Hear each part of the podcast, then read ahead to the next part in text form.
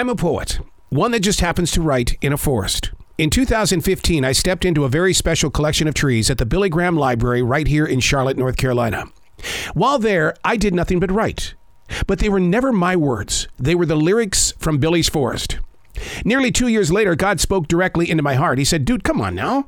Let's, let's write in other collections of trees, mainly your own forest in South Charlotte, North Carolina.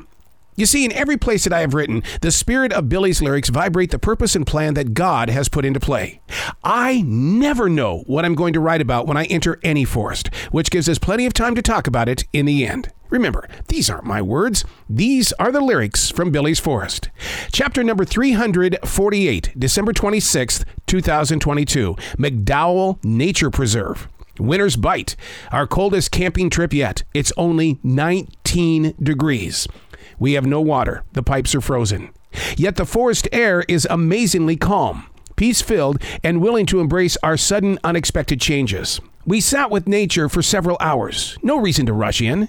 Every reason to fall witness to the nine deer living in a real nature preserve. And they're working at their own pace and not my city slicker inner city forest lifestyle. Any forest makes me a silent watcher. I don't arrive to the roots and continuations expecting to be wooed and wowed. That only happens when the atmosphere is ready to share and you've got to step into it. It's not coming to you. Never. The last thing we want to do is make a footprint inside this preserve. To belong to its presence, not take over. Winter's bite humbled us immediately. I mean, it's so cold, so frozen, yet we didn't return home. We shared our situation with all living things in the way of staying honest and approachable. To be available like that of a student and or a teacher. And our school happens to be this forest. Do we run away from things too quickly? Not in this situation on December 26, 2022. I vividly remember it because we had no water. It was 19 degrees. What were we going to do? We had to think like survivalists. We had to stay warm like survivalists. Do we run away from things too quickly? When in fact, in those moments, we could be learning things because the way of the world is a constant change right now. I realize we're all talking about this climate change and the world is heating up, but not really. It's going to have its opposite effects in the colder weather as well. Are we running away too quickly? And how can we plant our feet without putting a footprint in the sand. Running away too quickly leaves you out of the story. I will always share the journey of moving from Montana to North Carolina in the broadcast industry. And I've called it my biggest mistake because I wanted to move too quickly. I wanted to get to the larger markets really fast. I mean, my God, I was going to be 25 years old one day. I, I had to be there.